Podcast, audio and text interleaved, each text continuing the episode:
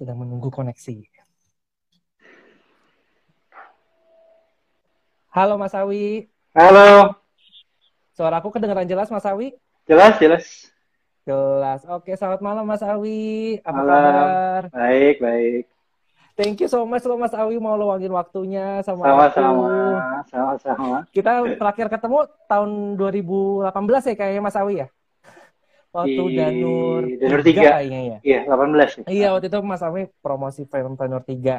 Iya, iya, iya. Nah, malam ini aku mau ngebahas nih Mas soal perfilman Indonesia dan Hmm. mungkin dengan adanya mungkin nanti ada yang new normal era ini gimana sih nanti kondisi perfilman Indonesia gitu. Iya, iya, iya. Nah, mungkin aku mau nanya nih Mas Awir, sekarang lagi sibuk apa Mas? Sekarang sibuk cuci tangan paling. Saya nggak pakai Mas. Ih, pakai masker juga di rumah biar nggak gemuk. Wih, bener-bener. Saya menggemuk loh Mas di rumah doang. Iya.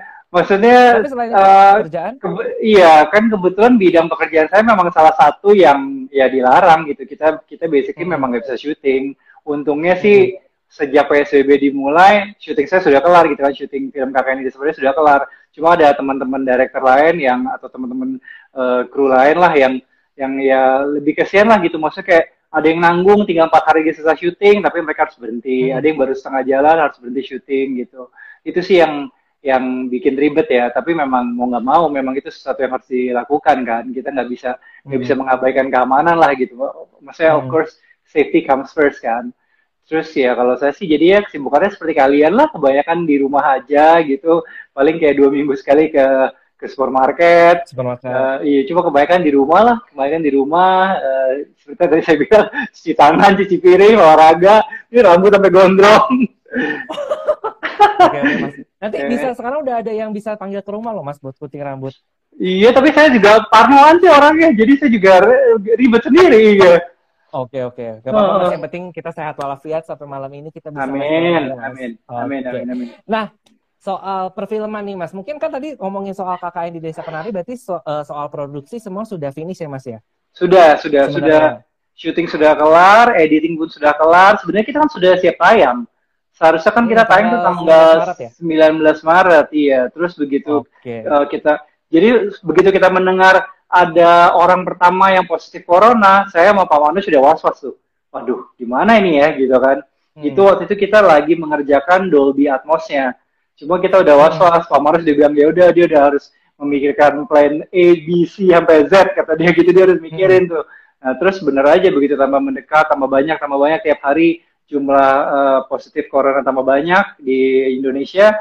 Terus em, tapi kan at the same time kita tuh nggak mau menjadi eh, yang pertama mencetuskan mem- membuat men- apa membuat kepanikan gitu kan. Jadi kan Hmm. Eh, kalau saya sih maksudnya polos-polos aja jujur-jujur aja gitu kayaknya memang sudah nggak kondusif lah untuk orang berkumpul ramai-ramai jadi tadinya saya pikir Hmm. ya saya sih mau jujur-jujur aja toh memang eh, film Hollywood yang lain contohnya kan yang saya saya tahu mundur tayang duluan kan film James Bond lalu disusul Hmm. sama Mulan ya mereka kan memang jujur-jujur aja eh, kondisi corona inilah yang menyebabkan mereka Hmm. memundurkan tanggal tayang gitu cuma benar juga eh, Pak Manoj dan MD mungkin lebih wise ya berpikirnya kita kayaknya kalau kita secara jujur aja ngomong begitu ntar sepertinya kita yang menyebabkan kepanikan gitu kan juga serba salah sama pihak XP, eh, pihak 21 pihak bioskop gitu kan ya udah jadi Pak waktu itu cuma ber- cuma berani bilang alasan teknis cuma udah ke sini sini sih Pak Manes juga ada ngomong gitu kayak ya memang begini keadaannya. Kan toh ini akhirnya bioskop juga tutup. Gitu. Iya, jadi betul. mem- memang kita nggak ada pilihan lain gitu untuk untuk untuk akhirnya kita mundur tayang. Karena ya inilah maksudnya saya sih bukan bukan kayak mikir supaya film mau laku atau gimana gitu. Karena saya saya pribadi aja memang menjalankan social distancing secara uh, disiplin secara ketat gitu masa iya saya sementara saya di rumah aja saya suruh orang nonton film saya gitu kan kayak nggak mungkin iya. gitu kan jadi ya udah memang kita sejalan gitu memang udahlah sebaiknya memang mundur tayang aja lah tunggu tunggu orang udah aman udah bisa nonton rame-rame bisa nonton berkali-kali itu baru seru gitu kan gitu. Oke, berarti eh, so far untuk tanggal penayangannya sendiri belum ditentukan nih Mas ya? Kira-kira kapan? belum belum kita sempat berpikir mungkin Agustus tapi ya masih lihat keadaan juga sih maksudnya em, saya dengar dengar sih ada yang ngomong bioskop bakal buka mulai tanggal 6 Juli Cuma juga kita nggak tahu kan protokolnya gimana. Maksudnya kalau misalnya uh, ada peraturan social distancing, artinya hmm. artinya occupancy bioskop cuma boleh 40% atau 50% kan juga sayang gitu kan. Hmm. Saya sih mikirin, maksudnya film horor kan memang yang harusnya dinonton rame-rame gitu kan. Jadi kan hmm. theatrical experience-nya tuh untuk film horor tuh lebih seru banget kalau rame-rame, teriak bareng-bareng yes. gitu kan. Kayak lucu aja gitu kalau harus maksim, maksimal bioskop cuma boleh keisi 40% gitu kan. Jadi bangku baik yang kosong-kosong gitu kan nontonnya nggak seru aja gitu. Jadi kita masih belum belum ini sih. Jadi kita belum belum confirm bakal rilis kapan. Oke. Nah, kira-kira kerugian-kerugian apa sih Mas dengan adanya postpone tayang ini? Mas Awi sendiri merasa rugi gak atau mungkin teman-teman yang lain atau dari manajemennya? Um, mungkin rugi sih enggak. Maksudnya tentunya kalau sebagai masa sebuah apa seorang produser atau sebuah PH maunya kan begitu filmnya jadi ya lebih cepat dirilis artinya kan uang hmm. mereka cepat kembali gitu kan paling rugi di waktu aja sih kalau kita sih uh, basically filmnya sudah siap tayang lalu dengan adanya waktu ini ya kita bisa bikin sesuatu lebih menarik lagi lah. Contohnya kayak minggu ini saya saya baru ngekat trailer lagi. Jadi saya rasa juga mungkin mungkin mereka juga bakal rilis mungkin poster lagi gitu. Terus mungkin ada juga ada beberapa VFX yang masih bisa kita sempurnain lagi karena kita ada waktu gitu kan. Jadi nggak ada kerugian sih. Saya cukup yakin yang diuntungkan penonton sih pasti karena ntar produknya jadi jadi jauh lebih bagus juga kan. Dan Twenty One juga pasti pihak bioskop lah pihak bioskop juga pasti ntar lebih senang lah karena mereka kan pastinya juga maunya sebanyak-banyaknya penonton yang nonton bukan bukan dibatasi hmm. dengan social distancing gitu kan Gitu. Oke, berarti menurut Mas Awi sendiri nanti euforia orang untuk ke bioskop itu apakah masih akan tinggi atau malah sedikit nih Mas? Kayaknya masih tinggi ya karena saya pribadinya udah udah kangen banget pengen nonton ke bioskop gitu. Saya, saya kalau lagi iya, nonton nonton trailer baru di YouTube, aduh gila apa gitu nonton trailer Tenet filmnya Christopher Nolan yang baru gila gue kangen banget ya pengen udah pengen ke bioskop, udah pengen nonton IMAX itu saya pribadi dan kalau yang banyak mention ke saya di, di Twitter, di Instagram juga, kapan nih Mas Sawi akhirnya katain uh, rilis, udah janjian nih mau hmm. gebetannya, udah ngajak si dia nih, hmm. pokoknya mereka juga ada udah semangat banget pengen nonton lagi ke bioskop kan. Gitu. Harusnya sih euforia tinggi ya. Cuma nggak tahu misalnya bener bioskop mulai buka tanggal 6 Juli, apakah semuanya rame-rame langsung pada balik nonton atau enggak itu saya belum tahu sih gitu. Dan ya okay. kan yang gak enak juga lah gitu buat mereka kalau dibatasin ya apalagi ada jarak gitu kan gitu mm -hmm. apalagi kalau nontonnya misalnya rame-rame ya masih masa di jarak-jarak iya iya iya iya tapi kalau yang pacaran gimana tuh Kesian oh, iya, apa tadi baru masuk? Oke, iya. yang velvet mas mungkin bisa velvet. Oke oke. Nah, Mas, uh, kayak aku sempat uh, lihat nih ya di sosial media, katanya sih nanti akan ada bioskop yang di dalam mobil nih, Mas. Tahu nggak, Mas, beritanya? Iya, driving theater ya, oh. mereka bilang ya. Yeah. Kayak ke zaman yeah. dulu, dulu kan juga ada tuh di Ancol. Da, oh, dulu iya, juga ada, iya, ah, dulu juga ada driving oh. driving theater di Ancol. Menurut saya sih idenya menarik, tapi nggak tahu ya kalau saya kan memang ke bioskop tuh memang untuk nonton gitu. Saya aja nggak mm -hmm. udah kayak Velvet atau atau yang premier saya cuma ya nyobain sekali dua kali aja lah. Kalau ada dapat undangan gratis dari bank boleh saya ikut deh gitu. Karena buat saya itu nonton karena kan bener-bener duduk gitu kan. Konsen nonton bukannya berdiri bukannya bisa tarik selimut bukannya bisa ada oh. waiter datang nganterin makanan itu buat saya malah ganggu gitu. Apalagi di mobil saya sih nggak kebayang ya. Cuma maksudnya mungkin awal-awal bakal rame sih karena orang memang sudah kangen uh, nonton berkumpul di sebuah tempat rame-rame kan cuma secara teknis saya nggak kebayang bisa hmm. bisa dapet apa bisa dapet experience nonton yang benar gitu karena kan ya sound systemnya gimana kalau cuma pakai speaker kayak di layar tancap atau di konser kan ya enak gitu kan terus hmm. hmm, hmm. kalau canggih kan kalau keren kan mereka mungkin bisa ngakalin pakai Bluetooth atau teknologi semacam Bluetooth misalnya bisa connect ke setiap speaker mobil gitu kan jadi yang hmm. yang nonton nggak perlu turunin kacanya tetap ber AC tapi tetap uh, dapat dapat soundnya dari speaker mereka gitu. Cuma juga tetap kan dibatasin kan ada ada kaca mobil gitu. Kaca mobil. Iya jadi buat saya sih mungkin kalau yang memang sinetron gitu, maksudnya yang hobi nonton mungkin nggak saya sih nggak kebayang gitu bisa jadi suasana apa suasana nonton yang enak ya cuma untuk seru-seruan aja sih gitu. Cuma saya rasa awal-awal okay. pasti rame sih.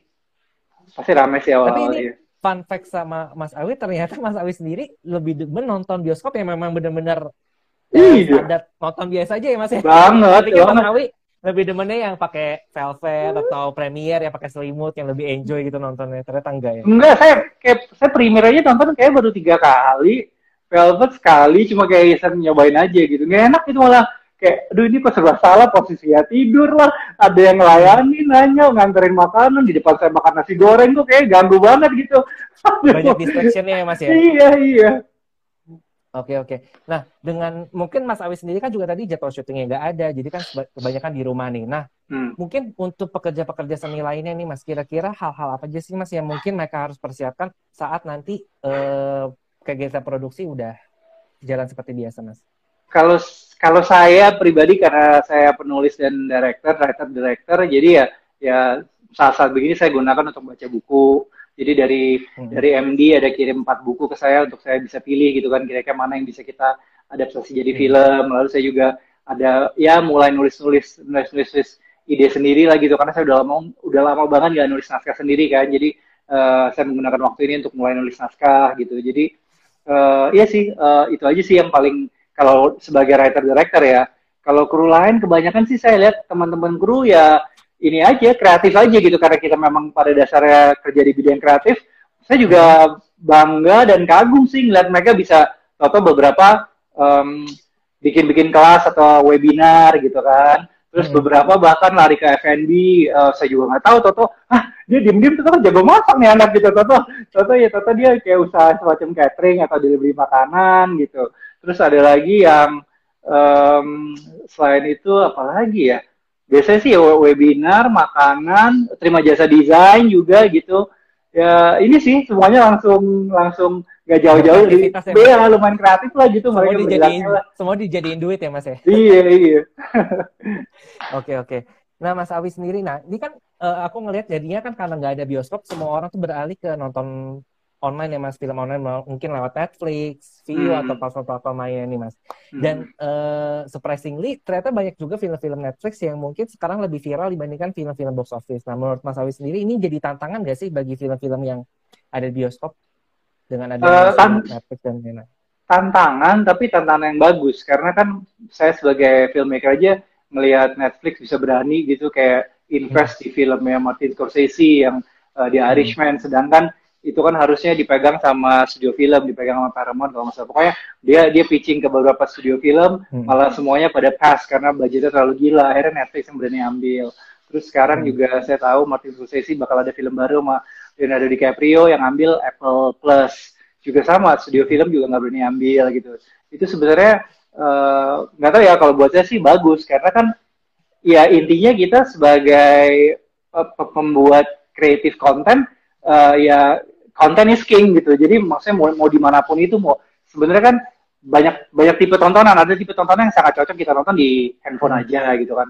Ada yang hmm. orang saya tahu teman saya juga kerja berangkat kerja tuh kena macet sejam dua jam dia selalu nonton series tuh di iPad-nya gitu. Jadi buat dia iPad tuh udah sangat udah sangat biasa buat dia nonton di iPad gitu. Terus ya of course dengan Netflix kan orang bisa nonton di rumah udah gitu kan. Sekarang juga uh, apa namanya home theater system atau TV semua juga keren-keren kan. TV juga sekarang bisa Dolby Vision bisa Dolby Atmos gitu. Jadi um, di mana pun sih um, maksudnya uh, ya yeah, what Netflix is doing I think it's great gitu. Dengan maksudnya dengan dengan mereka berani invest segitu banyaknya untuk sebuah konten streaming itu ini banget gitu. Itu itu bikin ngiler gitu ya kalau buat saya pribadi ya. Buat filmmaker sih pasti bikin ngiler banget. Dan buat kita buat kita uh, penikmat konten ya kita yang menang, again kita yang menang lagi gitu kan karena ya kita bisa dapat konten dengan kualitas begitu tinggi nontonnya di rumah gitu kan nggak nggak yes. nggak perlu ke bioskop ya apalagi saat saat seperti sekarang saat seperti sekarang kan.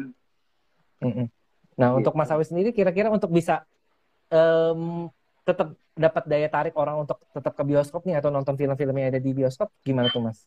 Ya itu makanya semua akhirnya nontonnya Netflix aja deh gitu kan.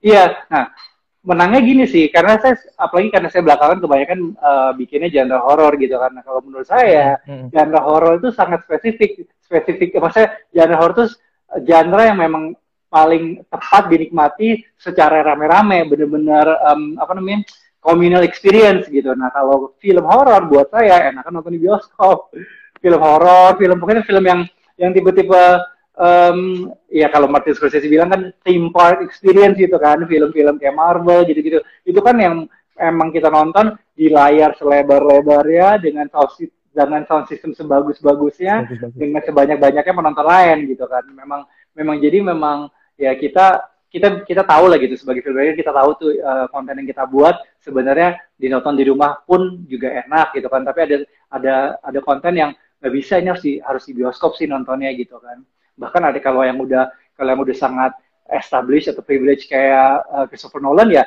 dia bikin film yang memang film dia tuh memang paling paling pas nontonnya di IMAX gitu. Karena memang dia dari dari bikinnya aja memang dia udah pikirin gitu memang konten dia ini buat IMAX gitu. Jadi um, ya cocok-cocokan sih.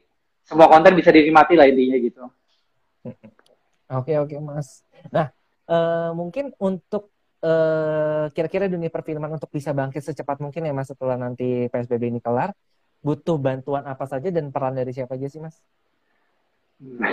Sebenarnya tanpa kejadian corona atau PSBB ini sih kita selalu membutuhkan dukungan pemerintah sih dari dulu, dari dulu itu mah gitu. Contohnya mas, contohnya iya. apa mas? Jadi ya apalagi sekarang ya, mungkin gini, kalau hmm. saya sih karena saya cukup beruntung uh, secara secara ekonomi atau finansial saya tidak perlu buru-buru kembali syuting. Artinya saya tidak perlu buru-buru menghasilkan dengan bekerja eh, dengan mengambil syutingan gitu kan. Tapi kan hmm. nggak nggak setiap kru film seperti saya gitu kan. Dan saya tahu kru teman-teman kru tuh saya lihat dari Facebooknya atau dari Twitternya mereka tuh yang udah pengen syuting. Kalau saya cuma gatel pengen syuting demi demi kepuasan kreatif saya aja. Kayak saya udah kangen banget syuting, saya udah kangen banget ke bioskop gitu. Nah kalau mereka kan benar-benar survival gitu. Ini udah survival. Mereka memang udah perlu syuting uh, kalau bisa secepat mungkin gitu kan. Kalau saya kebetulan ya saya bisa nunggu deh. Mudah-mudahan vaksin bisa keluar. Saya, saya mudah-mudahan saya bisa nunggu sampai vaksin keluar. Mudah-mudahan kalau saya gitu. Nah tapi kan sekarang kita belum jelas, uh, kita juga belum jelas vaksin kapan keluar. Nah artinya ya hmm. kita bergantung dengan pemerintah lah. Pemerintah memang harus bikin peraturan dan protokol yang seaman-amannya untuk semua pekerja film ya bisa mulai kerja gitu. Tapi bukan cuma bikin peraturan ya tentunya uh, uh, peraturan itu bisa digalakkan gitu bisa bisa diawasi dengan baik gitu kan. Um, karena ya yang kalau saya baca satu-satu mereka intinya sih mereka memang udah udah cukup udah udah peng, udah harus syuting gitu. Mereka sudah membutuhkan untuk kerja lagi. Jadi yes. ya dukungannya itu sih me, menyiapkan protokol yang baik dan benar yang bisa yang bisa dijalankan gitu yang yang uh, ada yang jagain ya dari pemerintah ya gitu. Jangan jangan dibebasin ke kita aja gitu kan. Terus ya uh, peraturan yang sama ya tentunya harus di share ke si pemilik-pemilik lokasi. Misalkan kitanya sih pastinya pengennya udah bisa syuting. Tapi kan pemilik lokasi belum. Misalnya kita perlu syuting di kafe atau di restoran atau di rumah hmm. mereka kan juga kalau tanpa protokol yang jelas tanpa peraturan yang jelas kan juga mereka mana berani gitu kan uh, yes. uh, apa kasih kita masuk ke lokasi kita. Kita kan kalau syuting puluhan orang kan itu hmm. semua sih yang harus harus dipikirin gitu gitu oke oke mas semoga cepat selesai lah mas ya si corona ini ya udah menghambat semua sektor kayak ya, bukan film aja semua sektor pasti terhambat iya, ya mas ya iya, iya. nah mungkin mas Awi dengan tadi dikasih buku sama manajemen MD nah itu kira-kira project ke depan yang mas Awi akan buat apa nih mas setelah si KKN ini ya um, Desa Penari? Saya kebetulan ada baca empat buku. Satu dari uh, buku Ne itu dari threadnya Simple Man lagi. Terus okay. ya, terus tiga lagi, da, tiga lagi itu Gagas Media um, Kisah Tanah Jawa. Jadi Kisah Tanah oh, Jawa. Iya. Saya, ya saya lagi baca tiga buku dari Kisah Tanah Jawa gitu. Terus um, Berarti masih di genre horor ya Mas ya? Horor ya, masih horor.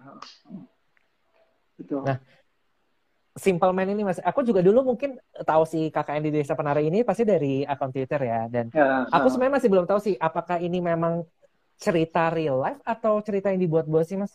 Uh, interview mas atau baca buku? Jadi ceritanya itu begitu begitu saya langsung duduk ketemu sama siapa Simple Man kenalan, Simple Man langsung buka buka buka kartu ke saya. Mas, ini cerita 80% benar. Jadi 80% oh. enggak 100% ya. 80% persen. Yeah. Nah, tapi ya itu tetap tetap gila gitu kan.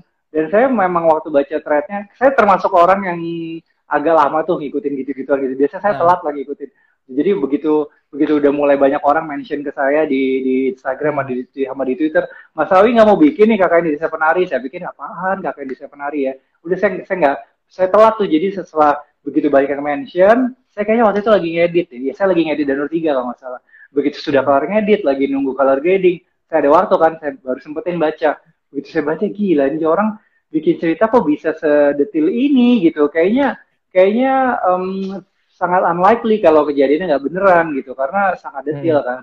Dan bener aja begitu saya ketemu dia memang 80% betul kejadiannya. Jadi itu uh, terjadi kepada uh, semacam tantenya gitulah.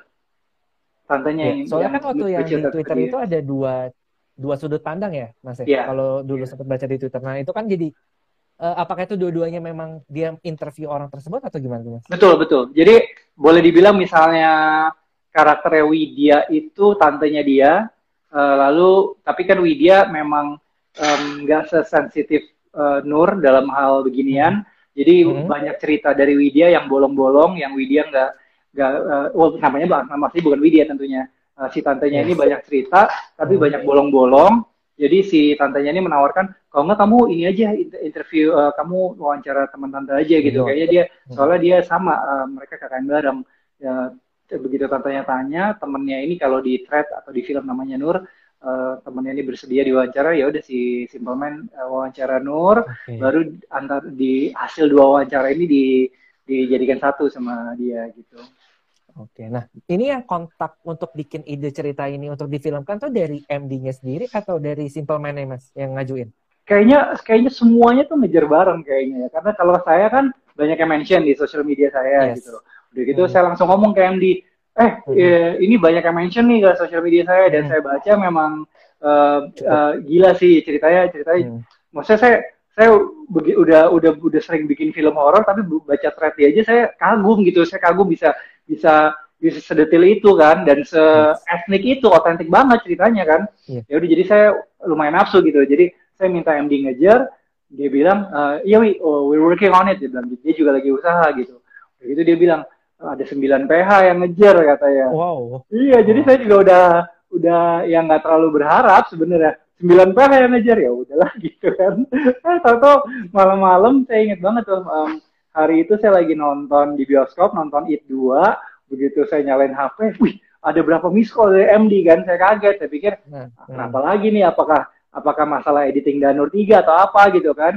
Ya udah saya telepon saya telepon ada apa pak? Dia bilang uh, wi um, can you come to MD uh, eh, iya eh, nggak uh, bisa by phone aja saya bilang gitu karena saya waktu itu sebenarnya nggak bisa ada janji nomor orang lain nggak uh, bisa Pak hmm. Manus cuma you katanya. Pak Manus mau ketemu kamu. Uh, iya nggak bisa by phone aja Pak saya soalnya dijanji Eh, nggak uh, bisa uh, he wants to talk to you in person dia bilang gitu kan. Tapi saya bisa malam ya udah nggak apa-apa deh jam 10 malam dong jam 10 malam saya ke kantor ke, ke MD ke kantor yeah. Manoj. Bener atau dia masuk duduk we we got KKN wah kita langsung saya langsung lompat-lompat oh. gitu. Karena kita berhasil kan berarti kan ya saya nggak nyangka sih sejujurnya gitu. Karena lawannya 9 PH gitu kan. Ya udah terus uh, baru dia dia ya dia dia inilah dia jelasin lah gitu. Maksudnya what do you want to do about it? Terus ya saya saya saya, saya berpikir gitu. Saya pengennya uh, begini begini begini. Terus ya dia nanya kira-kira uh, mau syuting di mana? Um, bisa berapa bisa kapan mulai syuting? Karena ya tentunya karena ini hal ini sesuatu yang viral pandangan hmm. produser kan maunya nggak jauh-jauh dari waktu yes. itu viral gitu kan. Mm-hmm. Ya, tapi mm-hmm. Tuhan berbicara lain. Ternyata kita mundurnya ya, jauh banget gara-gara corona. Ya. Iya. Padahal kita syuting di gila-gilaan. Dari dari kita dapat rights bukunya, lang uh-huh. terus langsung penulisan naskahnya, Simple Man tuh didatengin, begitu uh, dinepin di apartemen, pokoknya tiap hari meeting sama kita sampai malam gitu karena dia terlibat banget uh, dalam develop naskahnya karena kan ya semua detailnya dari dia kan semua yes. detail dari dia. Terus juga banyak karakter-karakter yang ber, uh, berbahasa Jawa kan. Saya juga um, nggak nggak pengen semuanya di Indonesiain gitu. Karena kan memang hmm. beberapa penyampaian tuh memang lebih otentik dan lebih serem aja dalam bahasa Jawa. Jadi Simpleman uh, sangat ini ini kita lah apa dekat sama kita gitu dalam dalam mendevelop cerita ini. Jadi pendap uh, penulisan saya tuh dikerjakan dengan sangat cepat tapi ya setiap langkah dalam penulisan naskah tetap kita lewatin artinya ada sinopsis dulu ada treatment dulu ada first draft dulu terus dibelah-belah uh, 3x sequence semua itu kita lakukan tapi semua waktunya ekspres gitu. Dan selama itu dilakukan casting juga berjalan. Jadi uh, semuanya ya simultaneously. Terus naskah belum lock saya udah hunting saya udah cari-cari lokasi. Gila hmm. sih pokoknya prosesnya ya sangat gila gitu sebenarnya. Berapa lama tuh mas kurang lebih uh, proses produksinya dari skrip sampai syuting semua? Kayaknya kalau naskah tuh mungkin sebulan mungkin ya. Naskah sebulan, artinya casting tuh casting sebulan tapi waktu begitu mulai reading pemain juga belum lengkap dapatnya. Jadi kita reading pemain belum lengkap.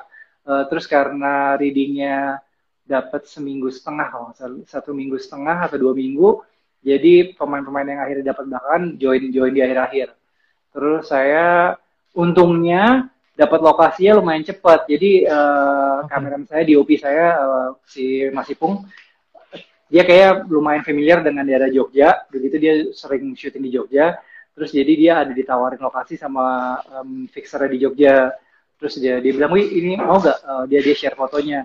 Ini tadinya gue si Pak si Pak Ipung bilang gitu ini tadinya gue mau gue mau pakai buat film lain tapi udah deh kita pakai dulu aja deh kayak cocok. Terus dia share fotonya mau gak wih uh, lokasi kayak gini? Kita ketemu kampung tuh di Jogja yang memang gila sih cuma 40 menit dari kota tapi kita tuh kalau ke sana udah kayak mundur 10 tahun 20 tahun 20 tahun kali. Bener-bener yang masih oh masih ini banget, Desa masih banget. iya masih otentik banget dan bener seperti deskripsinya deskripsinya Simple Man di threadnya memang memang uh, apa rumahnya belum bertembok, belum ada listrik gitu kan, uh, tanahnya masih tanah-tanah, masih masih kayak gitu gitu zaman sekarang lu gila banget kan.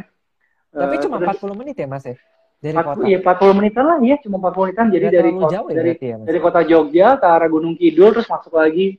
Iya nggak terlalu jauh. Nah untungnya itu sih untungnya dalam pencarian lokasi ya kita cukup dimudahkan gitu. Jadi artinya lokasi tetap uh, cukup uh, cukup cepat dapat ya terus begitu saya reki ke sana sama teman-teman full tim tim art uh, ada sembilan orang datang uh, tim kamera kita cek lokasi dan semuanya lumayan berdekatan kita semua langsung suka gitu. Gitu semua langsung jatuh cinta lah sama lokasinya. Nggak nggak mungkin bu, bukan tipe lokasi yang kita bisa dapat dekat-dekat Jakarta lah gitu intinya.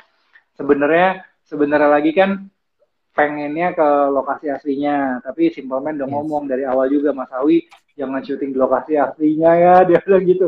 Pasti Kenapa kita kena makin pasti kita kena masalah sama sama ketua adat di sana gitu. Karena ini aja udah banyak banget yang nanya saya minta clue. Mas Awi lokasi aslinya di mana sih? Udah deh kasih kasih saya clue deh. Huruf depannya aja gitu. Kalau nggak deket deket pantai mana deket gunung apa gitu.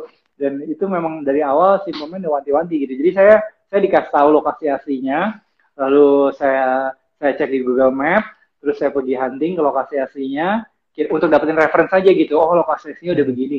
Malah ternyata kalau lokasi aslinya itu sudah lebih maju daripada lokasi yang saya pakai buat syuting. Jadi lokasi yang sekarang okay. itu udah udah masuk listrik, udah gitu bangunan juga ada bangunan tembok gitu. Jadi secara visual memang sebenarnya udah nggak cocok kalau dipakai untuk uh, syuting film gitu. Ditambah Tapi ya ini nggak boleh di share ke orang banyak ya nggak boleh nggak boleh iya. Simpleman udah Simpleman udah uh, commit juga sih ke kepala adatnya kalau ya kita nggak bakal reveal lah gitu. Kita nggak bisa Tapi reveal. meskipun kejadian ini udah berapa tahun yang lalu sih mas?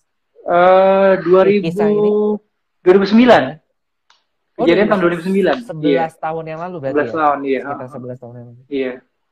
Gitu. Tapi sebenarnya kalau orang-orang yang benar-benar fanatik ngikutin threadnya Begitu kita juga tahu kan di YouTube banyak banyak investigator, investigator yes, independen. Yes, yes. Gila banyak banget kan menyelidiki. Pinter-pinter loh mereka maksudnya uh, ya nyaris-nyaris lah gitu. Kayaknya kalau mereka jeli ya. ya kalau mereka jeli jeli bisa nonton filmnya sekali, dua kali, tiga kali, kayaknya mereka bisa nebak sih harusnya. Kayaknya mereka bisa gue kayak pernah lihat deh ini di mana ya gitu. Karena kan memang kita bikin kita bikin gapuranya apanya segala tuh ya mendekati aslinya gitu. Jadi meskipun kita syuting di Jogja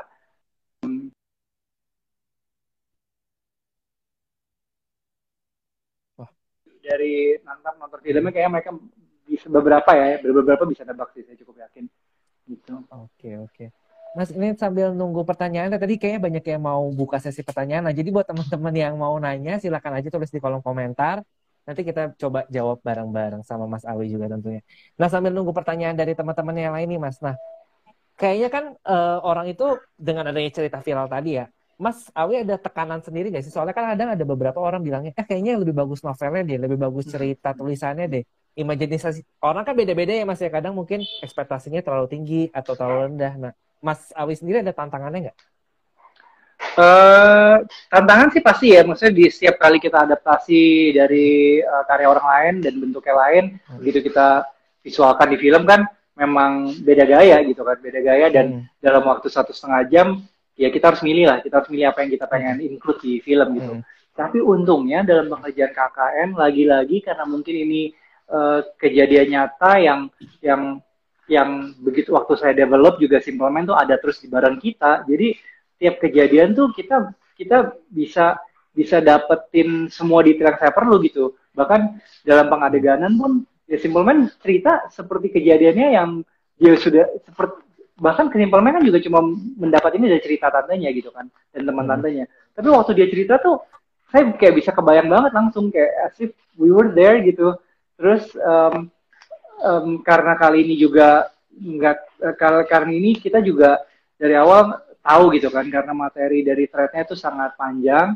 Jadi kita nggak nggak nggak dibatasin Oke, okay, biasanya kan kita kalau bikin film kita tahu lah film horor ya udahlah 90 menit durasinya gitu. Mm-hmm. Uh, mm-hmm. Setelah editing mungkin ya jadinya 80 menitan. Nah kalau ini mm-hmm. tuh karena materi yang dari threadnya Simple Man semuanya cukup bagus dan semuanya kita sayang mau buang, akhirnya waktu kita tulis naskah hampir belum hampir nggak ada yang dibuang waktu saya syuting. Yes. Jadi saya juga boleh bilang 90 persen lah akhirnya saya syutingin semua tuh adegan di naskah. Mm uh, ada yang kita buang karena waktu kita syuting kan kena kendala cuaca. Kita hmm. banyak kena hujan akhirnya waktu syuting. Jadi ya setelah setelah jebol setelah nambah 8 hari syuting pun kalau setiap scene yang di naskah saya syutingin itu nggak kelar juga. Akhirnya kita ngambil keputusan ya udah deh beberapa scene kita nggak keburu syuting gitu kan. Memang kita udah harus selesai karena schedule pemain udah nggak bisa schedule kru udah nggak bisa hmm. gitu.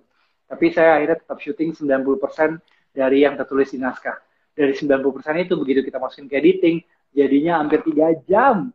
Hampir tiga jam wow. gila kan? Ya jadi wow, jadi wow. Uh, Avengers ya mas ya? iya makanya uh, maksudnya jawaban saya ke pertanyaan kamu adalah um, saya justru karena hampir setiap kejadian di thread itu kita syutingin dan sudah kita tunjukin juga ke Simpleman dan Simpleman happy ya jadi akhirnya saya nggak ada saya nggak ada tekanan sih. Maksudnya awalnya ada tekanan tapi saya lega gitu. Karena ya kita benar-benar setia dengan source materialnya akhirnya gitu. Yes. Um, jadi uh, ini kan horor durasi filmnya berapa mas? Total durasi dua jam lima menit akhirnya jadinya. Berarti ini film cukup film saya terpanjang ya? ya. Film saya terpanjang. Iya, cukup iya. cuma kayak Penonton sih buat banget sih. Iya. Dua jam lima oh, menit. Lalu kita punya special content yang um, kita saya syutingin tapi nggak saya masukin di editing film tapi rencananya mungkin bakal kita rilis di YouTube sebagai kayak uh. Uh, inilah kayak prolog gitu. Jadi ntar ada hmm. ada materi prolog itu mungkin kayak sekitar, sekitar 8 menit atau 9 menit saya lupa. Uh, setelah nonton itu baru bisa terus abis itu nonton filmnya gitu. Terus ya kalau misalnya okay. sebegitu tingginya animonya ya kita sih punya materi untuk merilis extended cut karena ya materi saya itu ada tiga setengah jam sebenarnya gitu. Jadi ya kita oh, lihat wow. ntar ya kalau memang penonton segitu pengen pengen lihat ya sisa-sisa adegannya ya kita kita punya materi itu kita punya materi untuk rilis extended cut. Oke ini menarik banget sih mas ya kayak untuk apa ya perfilman Indonesia terutama di horor mungkin ya misalnya sampai dua jam lima menit bahkan kalau kita mau perpanjang sampai bisa jadi tiga jam ya mas ya. Iya gila sih kita nggak nyangka iya. waktu syuting juga kita nggak nyangka iya. karena menurut kita setiap adegan tuh ada maknanya gitu. Biasanya kan kalau film horor ya jujur ngomong beberapa adegan adalah adegan isian gitu kalau kita bilangnya isian untuk yeah. ke adegan horor berikutnya. Jadi adegan horor ini, lalu adegan ini sebenarnya rada isian lah, dibuang dikit juga nggak dibuang juga apa-apa. Lalu untuk kejadian horor yang ini, nah kalau kalau cerita si Simple Man ini agak susah tuh kita kita bikin kayak gitu karena di tiap adegan ada maknanya, ada maknanya yes. gitu, ada dan dan karena ini dari perspektif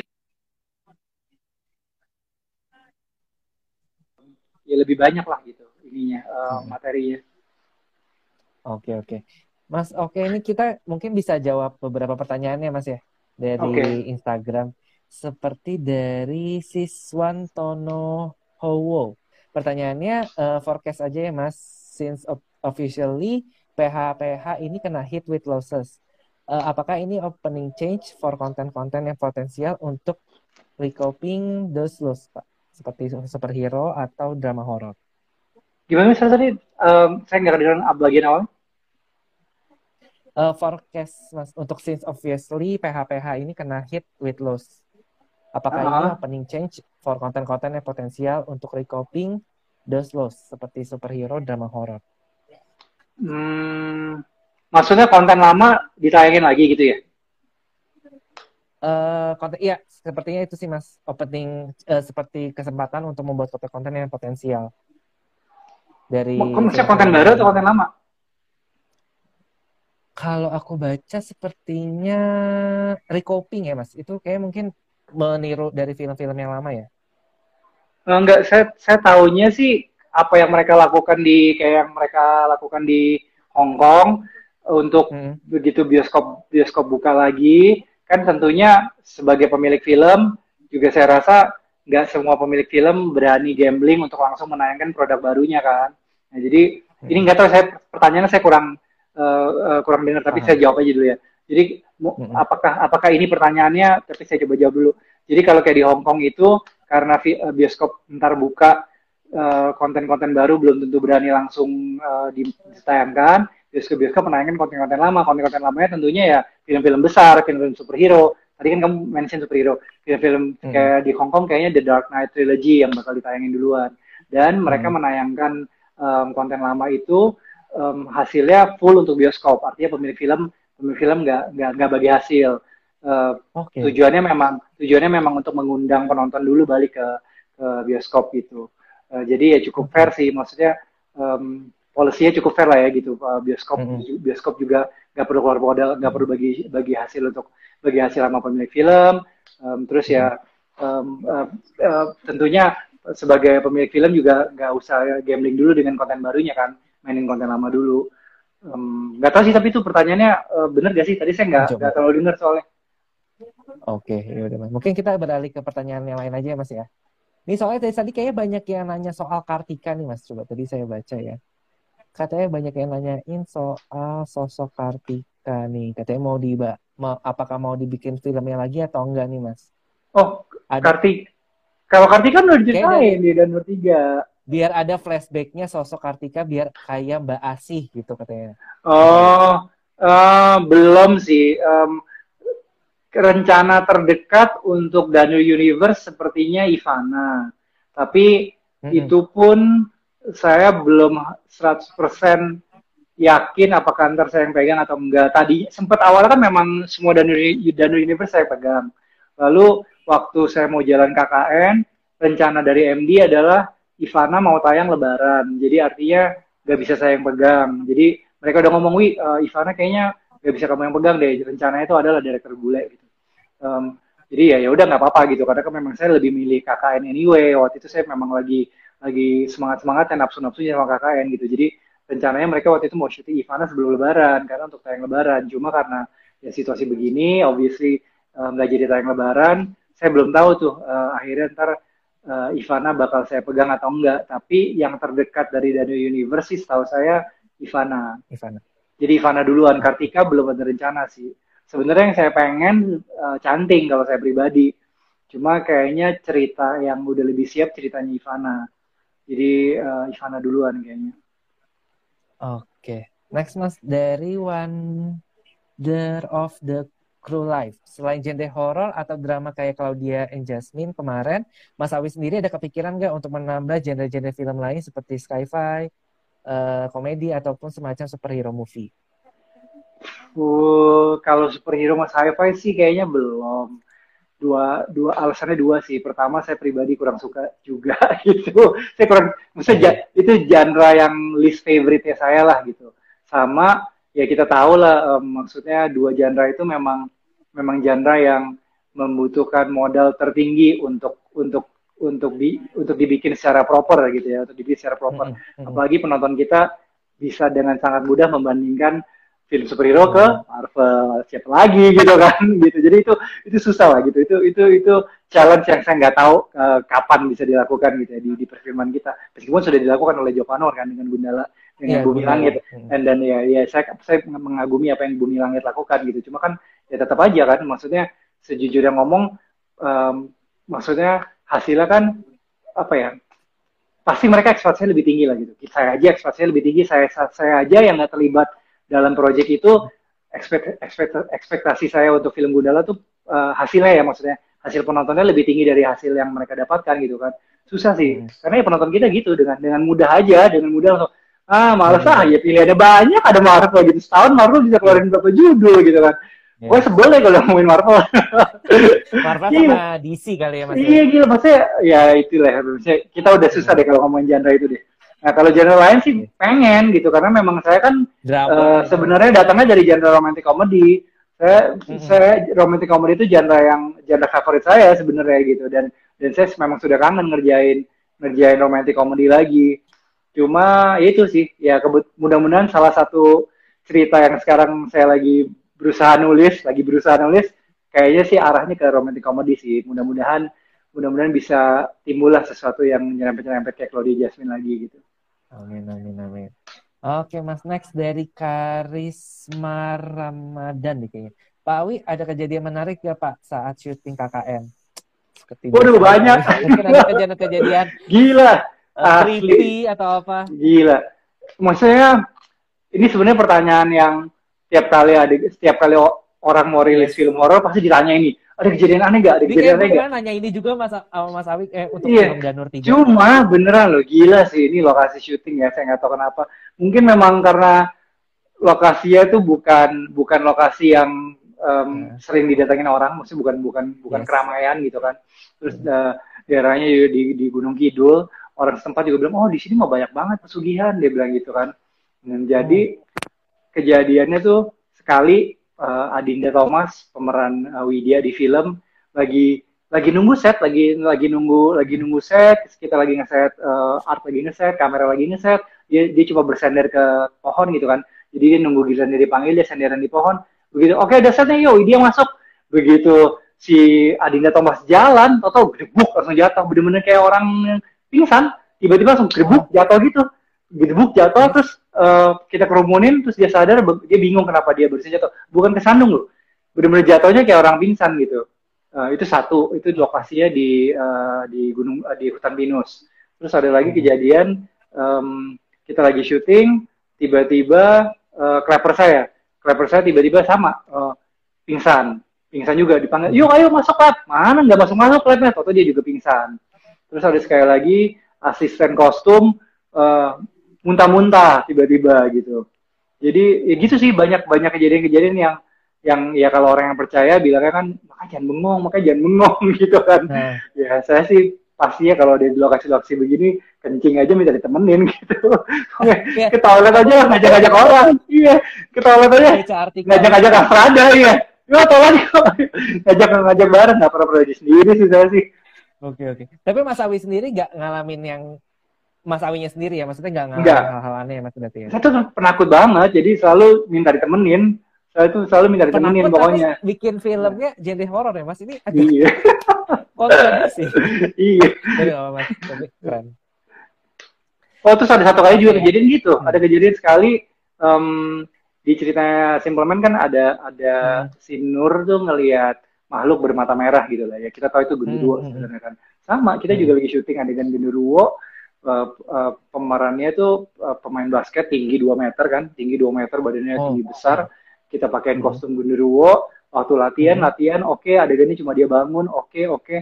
Begitu mau take, kok dia nggak bisa bangun, nggak bisa bangun, soalnya berat banget itu kostum. Padahal udah latihan, udah latihan, udah udah rehearse semuanya udah oke. Okay. Disuruh bangun, action, ayo bangun, ayo bangun, nggak bisa bangun-bangun. Begitu di, begitu topengnya dibuka, udah pucat mau pingsan, saya nggak bisa bangun, ada yang nahan katanya gitu kayak kayak ada yang megang ini dia nahan. Dia nggak bisa bangun katanya. Gila kan. Aduh asli dan sih. dia nggak bisa teriak berarti ya mas ya? Nggak bisa teriak. Nggak bisa teriak. Begitu dibuka tapi tetap pucat ya pucat begitu minta kasih oksigen hmm. udah nggak berani take lagi. Harus take besoknya lagi. Oh. gila sih. Gila serem banget sih itu gila Oke Mas, lanjut dari Felix Margus nih Mas. Mas ada pengalaman bekerja dengan Mas Pak Ipung, lalu bagaimana cara menentukan framing yang sesuai dengan makna scene tersebut? Uh, gimana ya? Gini sih, saya kan tipe saudara yang selalu nyiapin shortlist beberapa hmm. scene, bahkan saya punya storyboard gitu kan. Um, jadi um, saya sama Mas Ipung ya selalu diskusi aja waktu waktu Reki uh, waktu Reki kita dia menawarkan framing tentunya kan menawarkan framing. Begitu uh, waktu Reki dia cuma menawarkan framing framing terlebarnya aja dulu deh. Belum belum detail ke pecahan shot.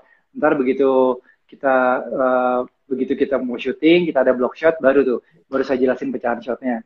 Nah paling uh, kalau dia menawarkan uh, shot yang menurut dia efisien gitu kan. Maksudnya kan ya tentunya saya perlu itu. Kalau kalau saya kan director umumnya gitu. Director tuh pada dasarnya memang uh, rakus gitu. Kita tuh kita tuh makhluk yang sangat greedy. Pokoknya maunya ya uh, maunya se sebanyak mungkin lah gitu. Maunya seaman mungkin waktu kita masuk ke editing kita punya semua shot yang kita perlukan. Tentunya se nah. seorang DP ya especially yang udah senior ya kayak Pak Ipung gitu kan. Dia harusnya cukup confident bisa menawarkan segini aja cukup gitu. Segini aja pesan yang hmm. misalnya perlunya apa? Segini aja cukup. Nah paling kalau saya merasa nggak cukup atau saya nggak nggak pede atau saya mau pengen punya option ya saya ya rada maksa aja sama dia gitu.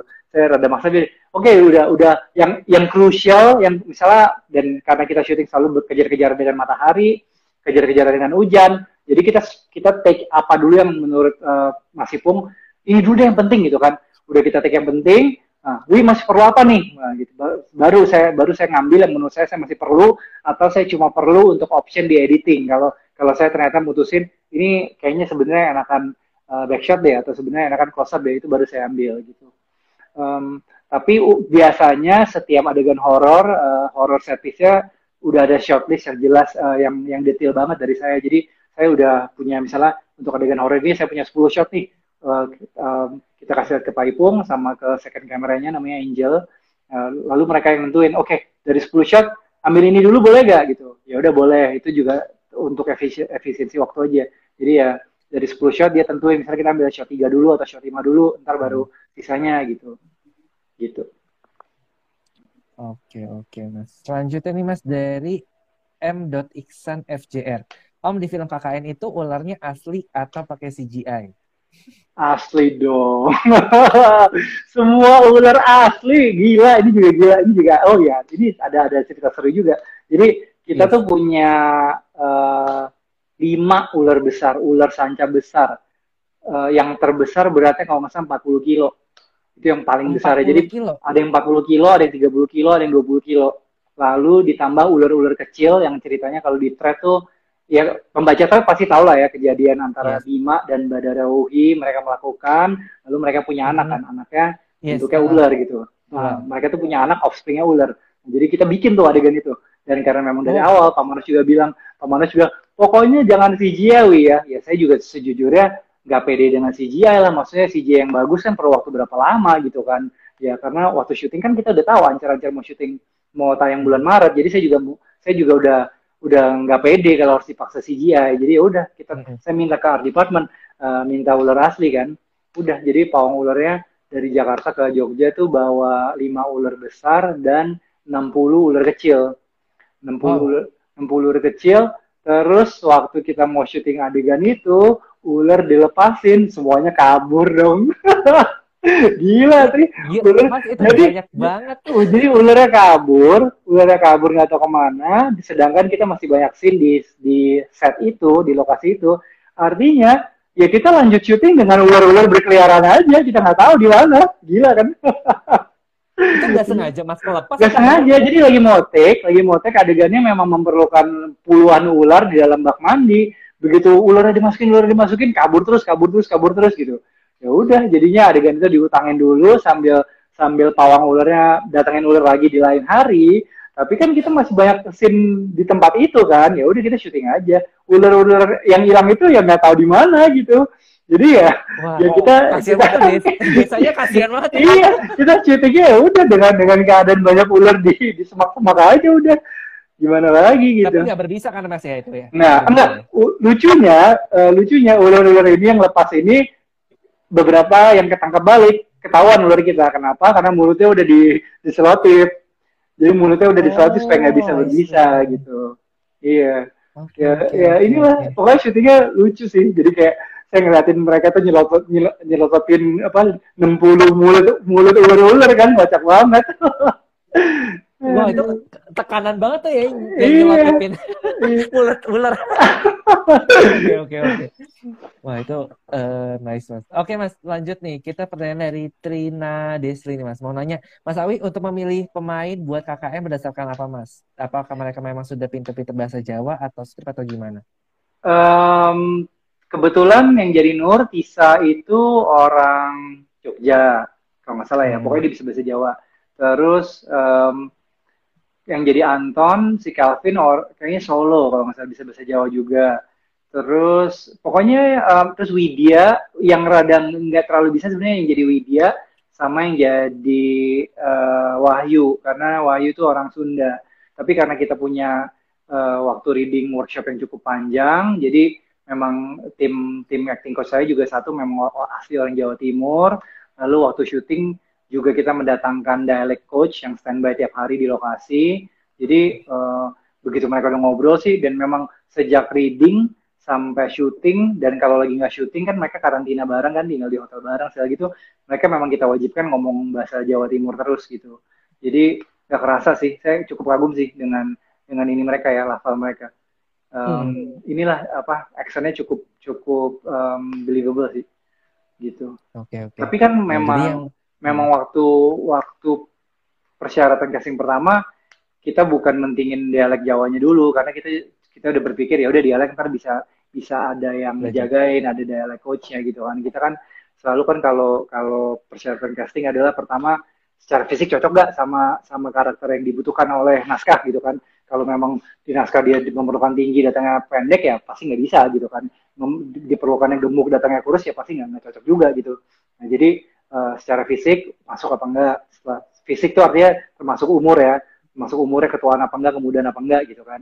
Lalu ya sama ini mereka gitu apa um, uh, mereka bisa mengartikan adegan apa enggak karena waktu casting kan nggak nggak selalu ada saya gitu kan jadi kan saya hmm. sudah menyampaikan apa yang saya perlu kepada tim casting lalu hmm. either casting director atau asistennya menyampaikan itu kepada calon pemain siapa pun itu yang datang casting uh, terus ya mereka harus punya interpretasi sendiri tentunya kalau mereka sudah melakukan research lebih dalam misalnya mereka tahu nih sebelum casting oh mereka mau casting ke MD filmnya film apa sih KKN di desa penari mereka bisa research dulu mereka baca threadnya begitu mereka bisa hmm. tebak-tebak sendiri bikin PR sendiri lah istilahnya gitu misalnya kalau hmm. Nur tuh kan di di, di thread kan ketahuan kan Nur orangnya uh, berjilbab gitu kan. berjilbab. kan artinya kan ya artinya kan dia uh, ini banget um, apa Islam banget kita Muslim banget ya hmm. jadi asal mereka melakukan PR-nya waktu waktu casting tuh ya kita bisa lihat gitu kan kita kan seneng jadi ngeliat oh dia ngerti karakter ternyata ya karena tanpa sebelum ketemu saya aja uh, dia bisa mengartikan, dia bisa menginterpretasi sendiri Nur tuh orangnya kayak apa sih, Widya orangnya kayak apa sih gitu.